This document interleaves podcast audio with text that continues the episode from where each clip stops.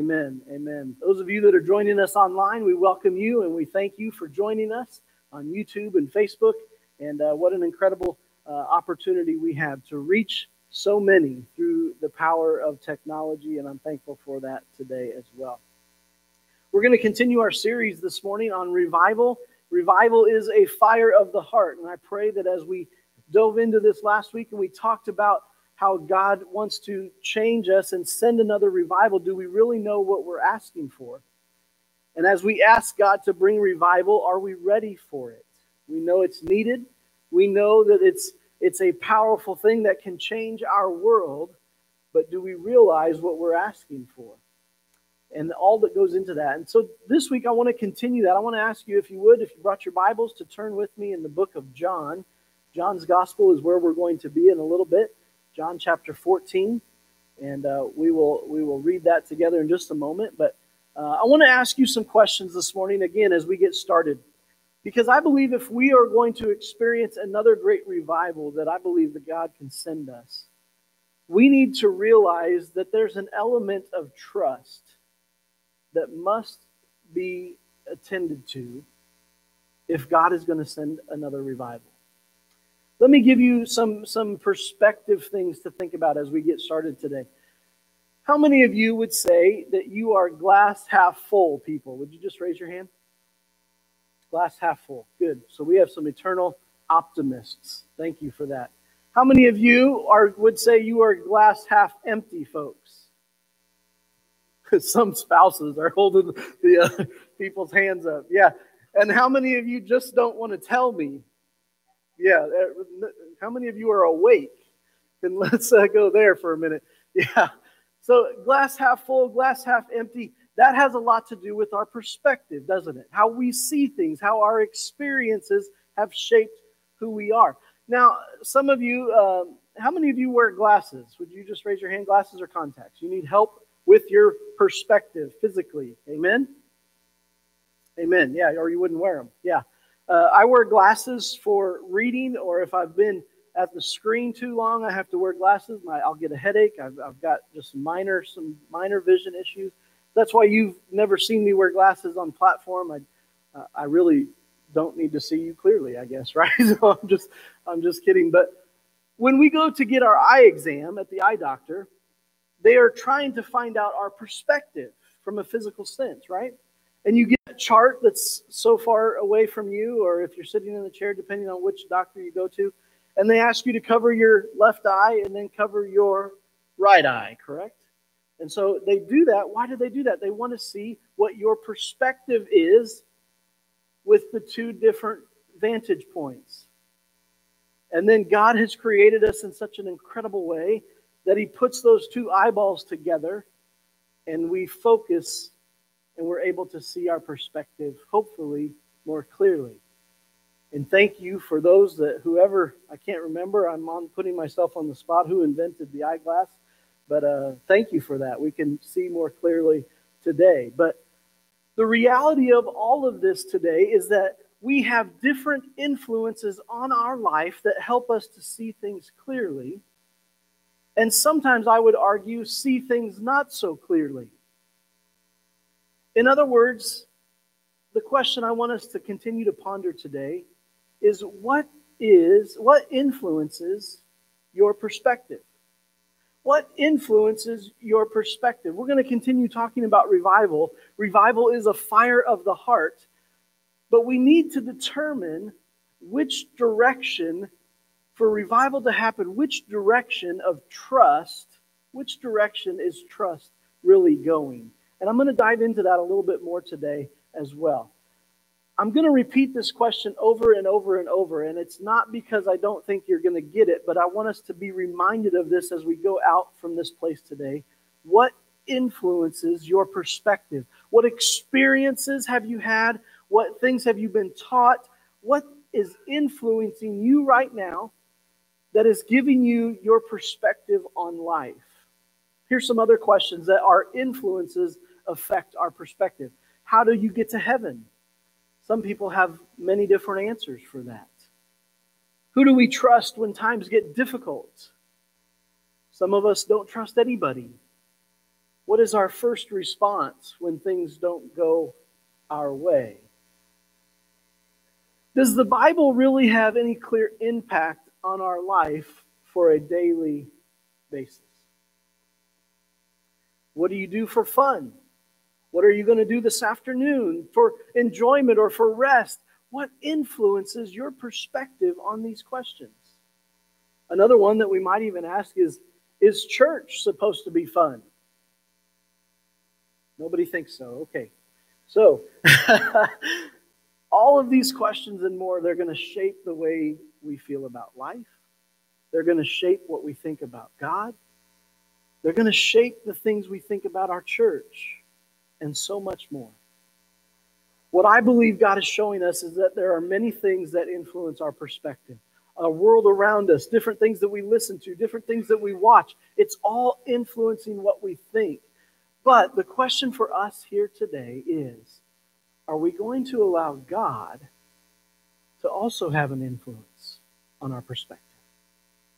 I pray that we will. Let's look to God's word this morning from John's Gospel, chapter fourteen.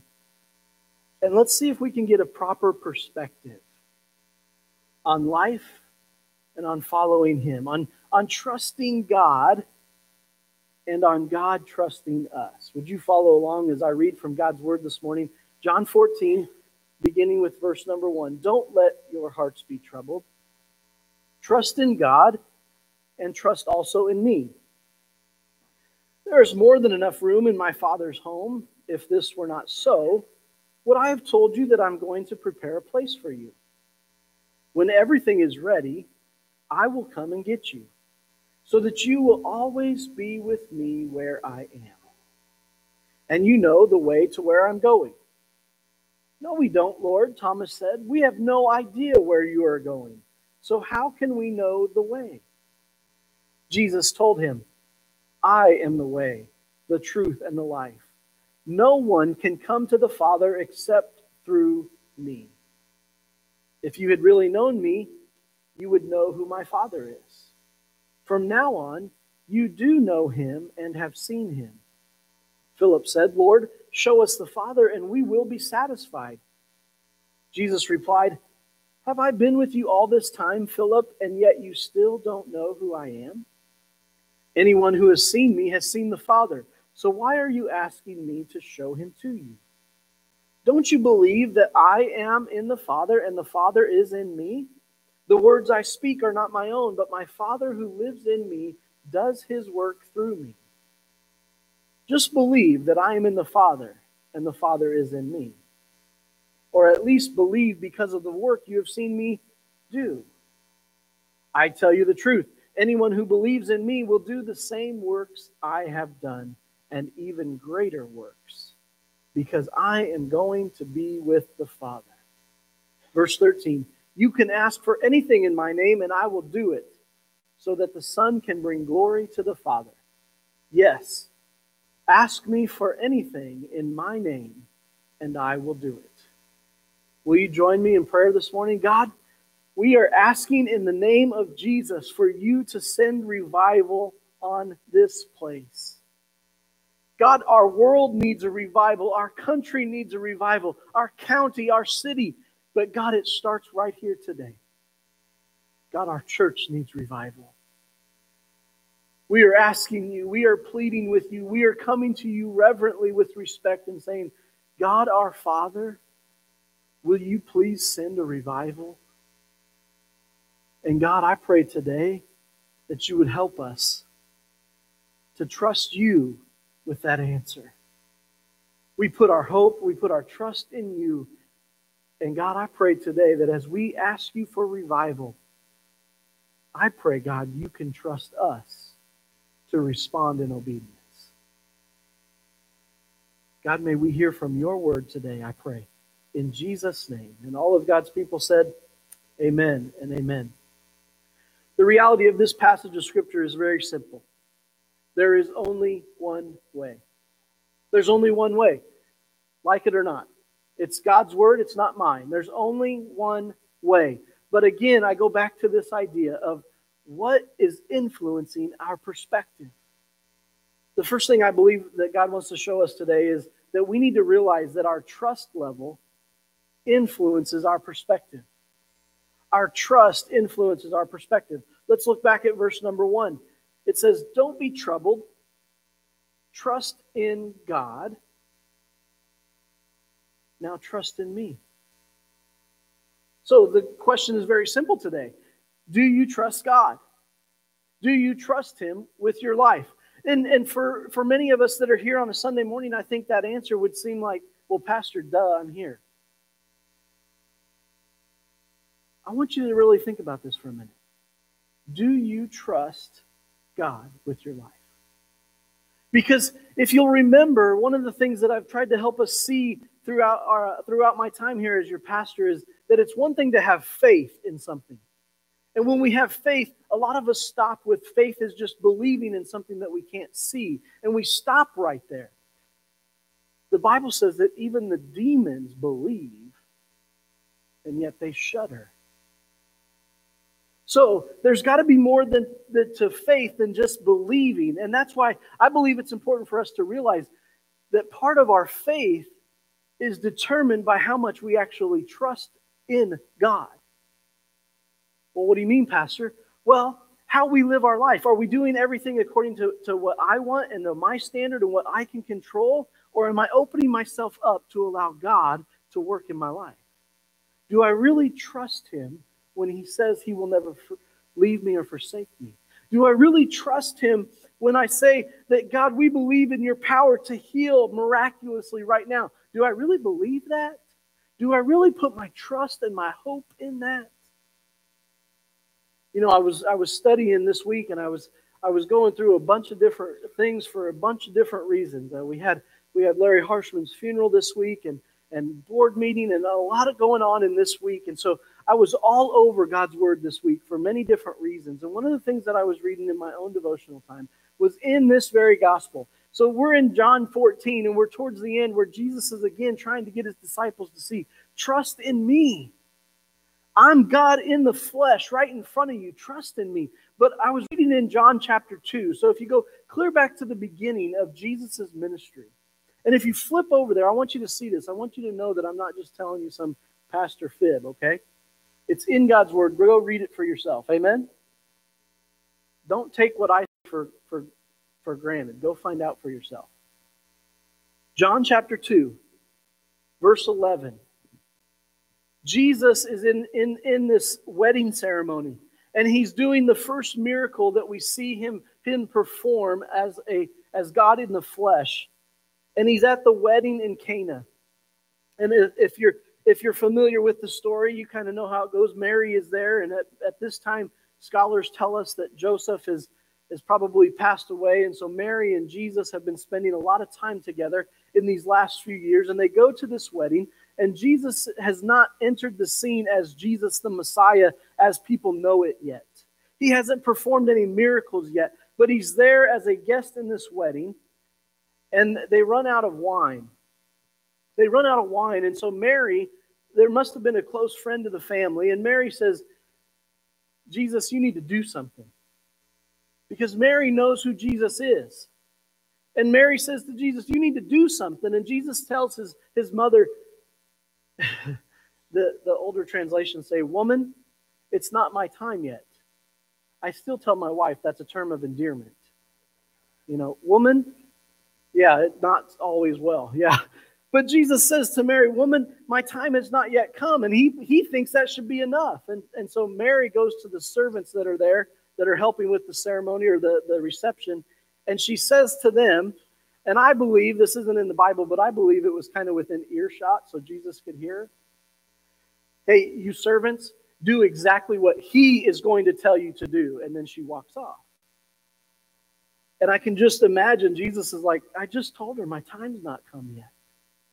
And yet he's put on the spot.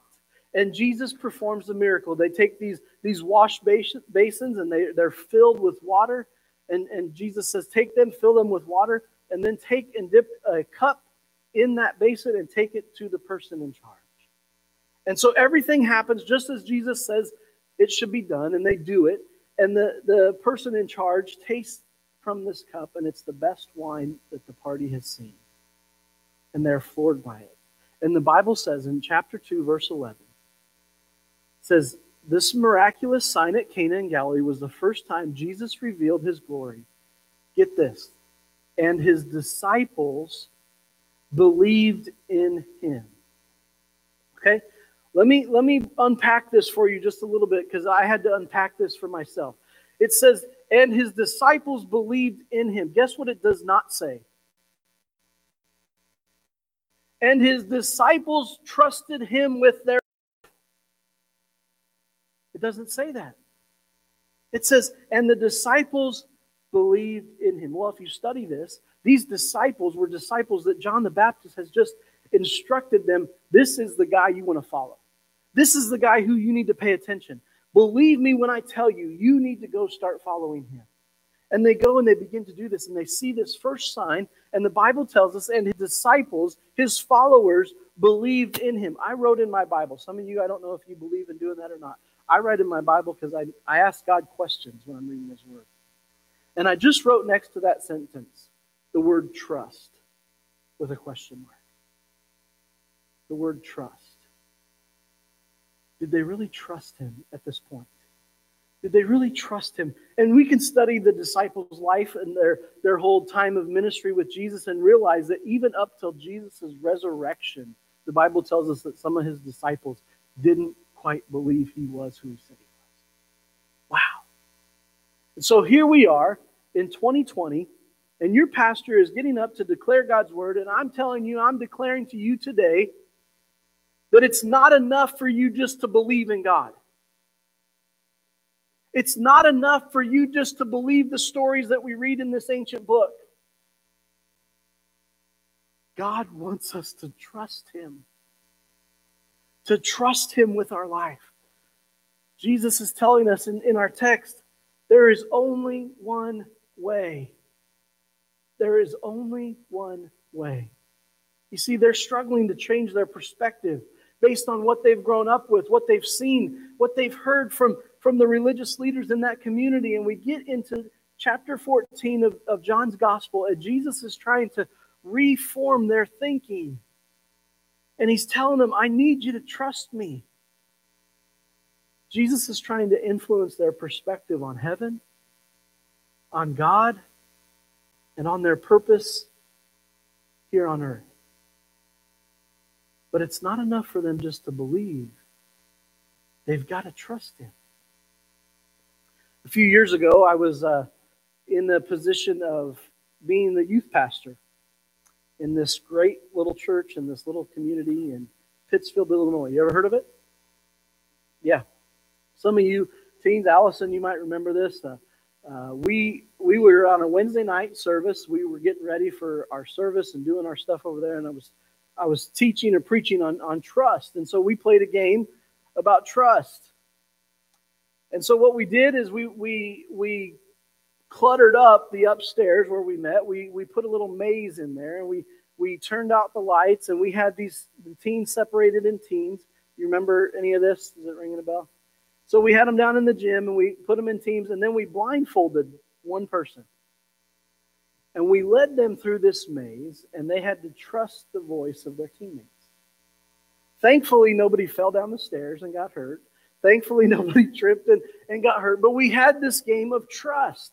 And, and we had to walk through this maze, and there's so many different things that are trying to influence the, the people as they walk through. Other teams are yelling at them and, and telling them to go the opposite way, and they're, they're doing things to distract them, and yet they have one voice, their teammate, who's trying to tell them, nope, take one step right, now two steps forward.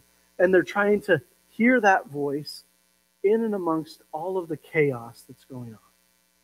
They had to trust that their teammate was for them. The influence that was impacting their perspective was the still small voice.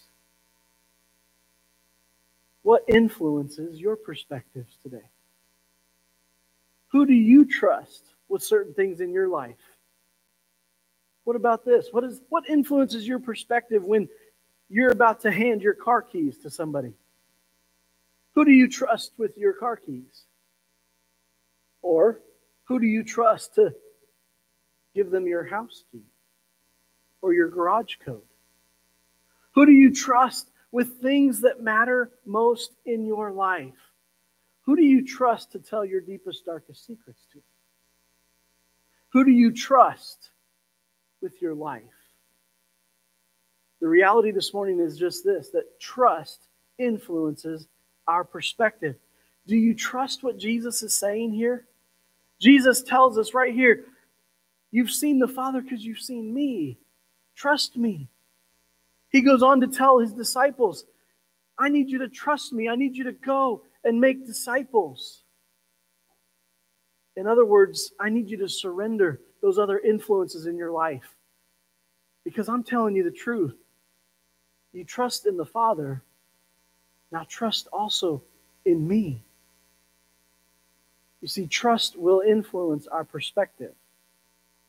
But we also have to ask this question. Is our perspective God's perspective? Is our perspective God's perspective? Verse six tells us, Jesus told them, I am the way, the truth, and the life. No one can come to the Father except through me. Let me just, let me just tell you something very deep and theological here this morning about verse six. This is not a suggestive exchange of words. Jesus is not giving a choice here. Amen? He is saying there is only one way. You have influences on your perspective. You have your own influences on how you interpret the Word of God. But Jesus is very clear here. He's saying there are no other influences that matter except what I'm telling you. That's good news, folks. There is no other way. You have to decide today, are, am I truly going to trust God in what He's saying? Am I truly going to believe there's no other way to the Father except through the Son? Let me be so bold as to kind of expand this a little bit. If we are asking God to send a revival, guess what? We don't get a say in how He does it. We don't get to formulate the plan and say, God, I need you to send a revival just like you did here and mark out A, B, C, D. Do it like this so that we know you've sent it. No. He says, you trust in the Father, trust in me now. If you're asking for revival, what's your perspective? Are you ready for it? Is your mind open to the fact that I may do something so drastic and so different in your midst that you're not even going to understand it? Well, hello, look at our church today. Tell me that's not drastic. Tell me that's not something we didn't expect. But I'm still convinced today that God is not surprised by twenty twenty.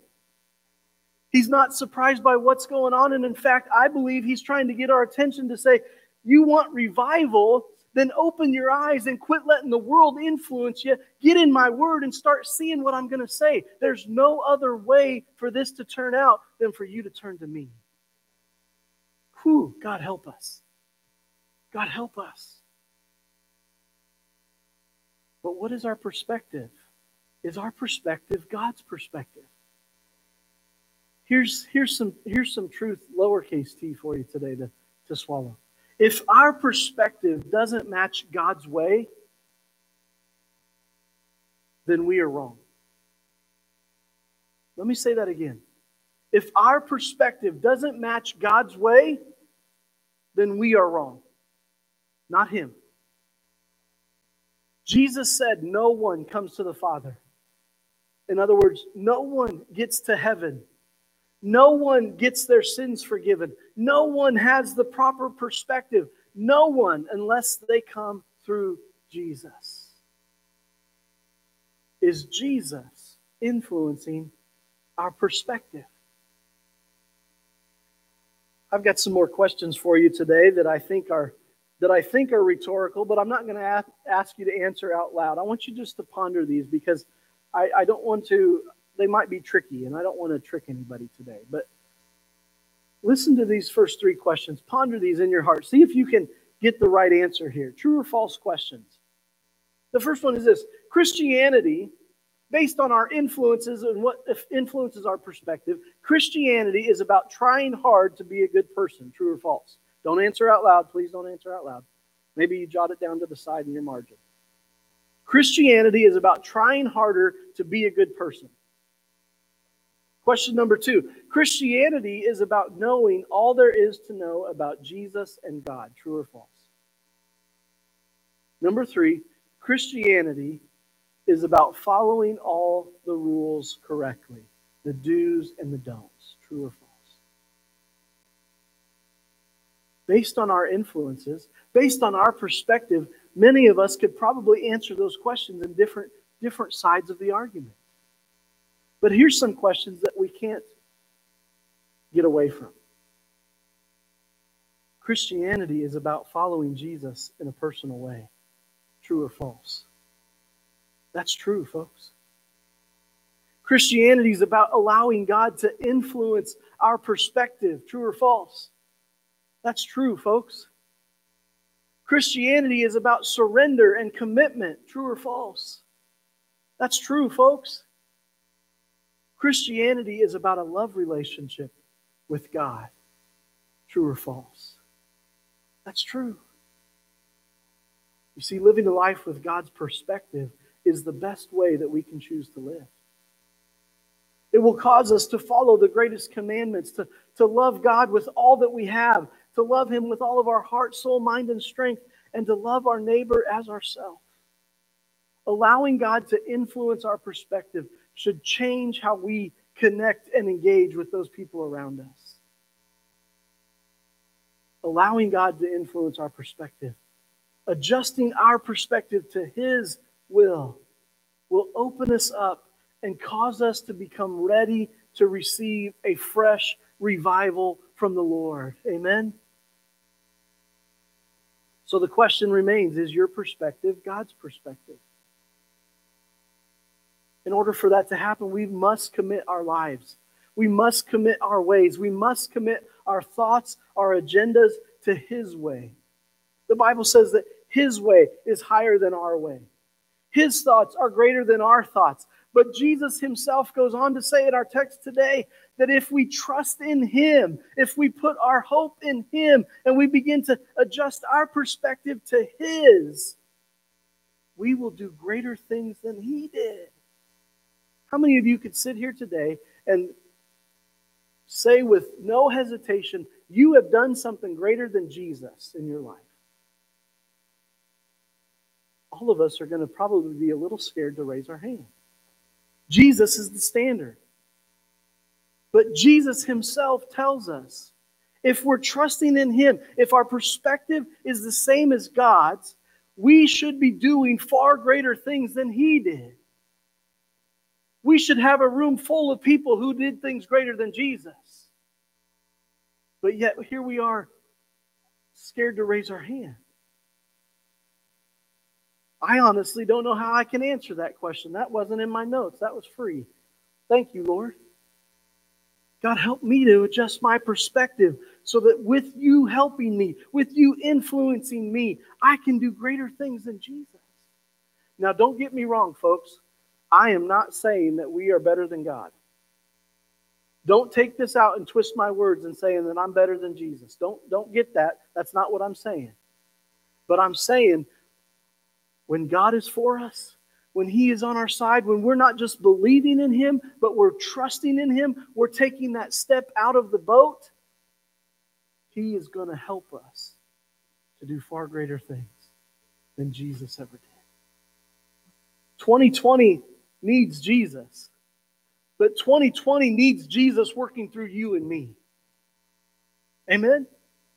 twenty twenty needs revival. twenty twenty needs God to fall fresh on this place like never before.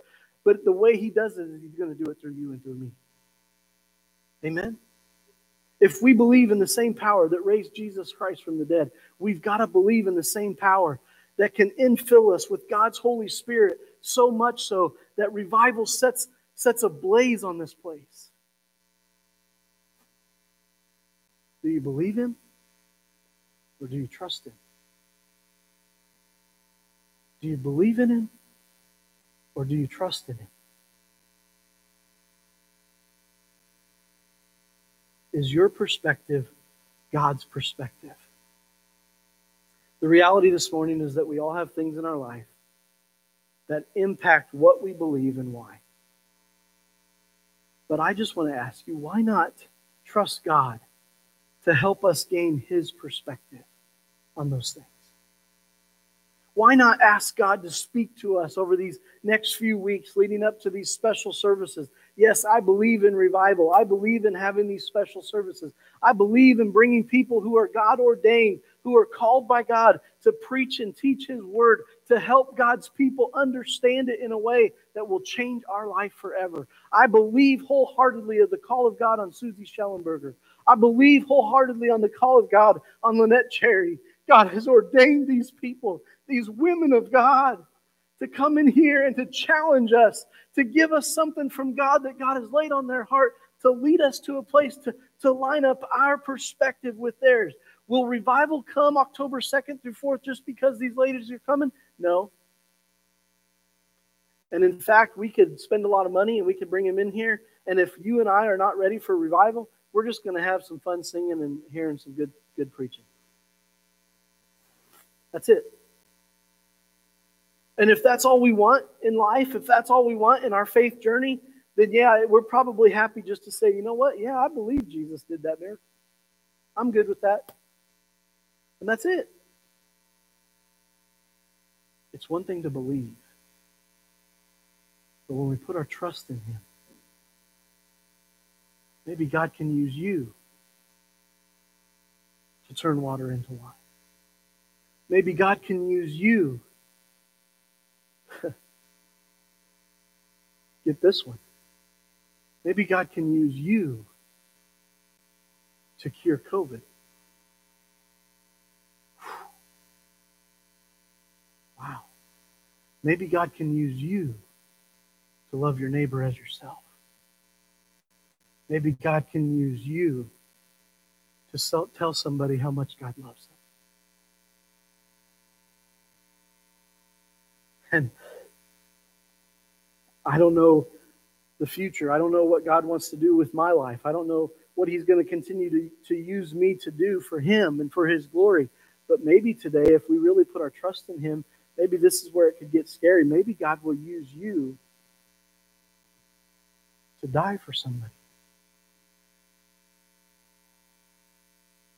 What is true love? True love is this would lay down his life for his brother.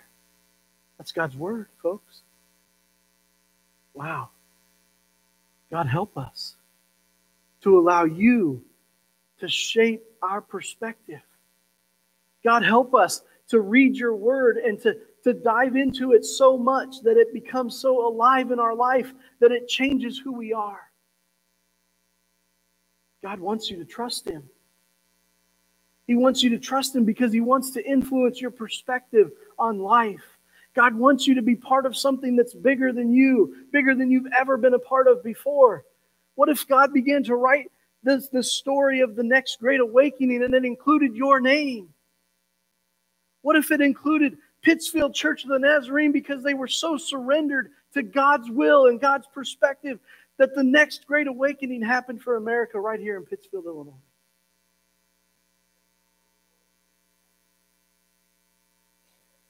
God wants to shape our worldview. He wants to show us how to view the world through his eyes. He wants to show us how to view his church. He wants to show us how to view our life, how we see our community, how we begin to see our church, how we begin to see how those two interact together. God wants to give us his perspective. Jesus said, you trust in God, now trust in me. Made me ask the question, why does God want us to trust him so much? Why does God want me to trust him so much? Here's the conclusion I've come to. God wants us to trust him so much because he wants to trust you. Wow. Can God trust you with his will and his way right now? Can God trust you to have his perspective on life, on the church, on revival? It'll only happen as we trust in him. Amen? I want to invite you to stand with me this morning. Trust influences our perspective. Trust will shape who we are and what we do. Which direction that trust is flowing is determined by how well you and I respond. Would you bow your heads and close your eyes?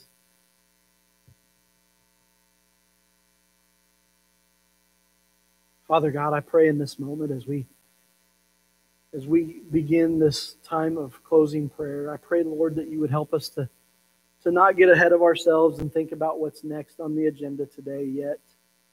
But just for this moment, can we just can we just stay here in this moment for just a, for just a minute? Which direction is the trust moving? Are you at a place today where Jesus is looking you square in the eye and say, yeah, you believed the stories. You believed in me just like my disciples did. Now I need you to trust me. Will you trust me with your life? Will you trust me with your agenda? Will you trust me with your wants and desires? God, today I pray for those of us that are in that, that realm of trust. That maybe today, God, we've struggled this week to really trust you with our life. We've put one step in front of the other, but it's been in our own strength and power. And God, now you're asking us to trust you. God, would you help us today to surrender to you today? God, I pray for myself today. I repent of any times in my life this week where I've put one foot in front of the other in my own strength and power, and I've failed to view life from your perspective. Will you forgive me? Will you forgive me for any opportunity you've missed to use me because I wasn't adjusted to your will? Oh God, I pray that we can pray that prayer today, that you will forgive us and that you will help shape us and mold us. God, there's another avenue of trust I believe you want us to see today. It's one thing to surrender our will to your way, God. But God, I pray a bold prayer today for myself and for our church today. I pray, God, that you would you would create us, you would mold us, you would shape us to be a church that you can trust us. God, will you do anything that needs to happen? To, to break off bad edges, to break off hard hearts, to break off any hidden sin or any, any hidden compartments that we may have. And God, would you make us so much like you that you can trust us to bring revival once again? God, I want you to trust me, to live my life in such a way that you can do far greater things through me because I'm fully surrendered to you. God, I want you to trust our people today that you can do far greater things, that, that one day when somebody asks that question again, we can raise our hand because you've used us to set the captive free. You've used us to, to heal brokenhearted, and you've used us to heal disease. You've used us to be an encourager. You've used us to bring life and love and hope to people that need to see you. God, would you use us? Would you trust us to do far greater things through your power and through your strength, we pray. God, would you go for, go with us from this place this morning? And would you keep this on the forefront of our mind and allow you to influence our perspective? We love you. We give you praise and thanks for what you've done in the past. God, I give you praise and thanks for what you've done here today. And God, I praise your name for what you're going to do as we walk out of these doors today. We give our lives to you today. In Jesus' powerful and precious and holy name. And everyone said together, amen and amen. God bless you. Have a great